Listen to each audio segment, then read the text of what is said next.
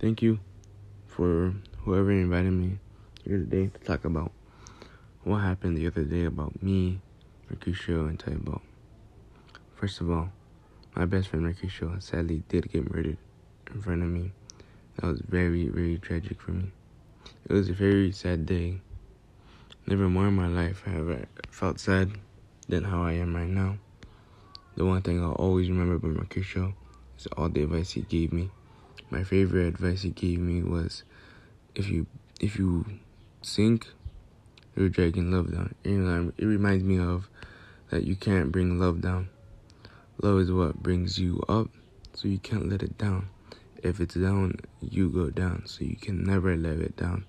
Once Mercutio died, I went looking for Tybalt.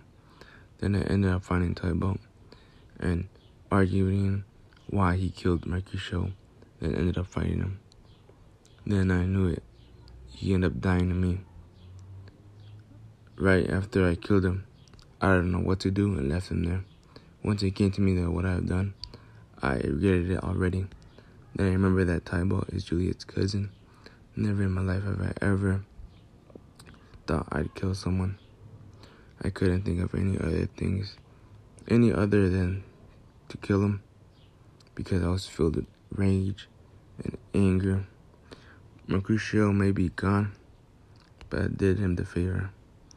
I will still remember the, those words he asked. He said, Ask me for tomorrow, and you shall find me a grave man. And he might be gone, but I'll never forget him for many things he's done for me. Without him, I would be nothing. I wouldn't be here where I am today. He might be gone, but he's still watching over me, loving someone, loving someone that is gone is, is tough. Just like what Mercutio said. If love be rough, wait, if love is rough, be rough with love. Which means if you love, love might be rough, but you have to be rough with it back.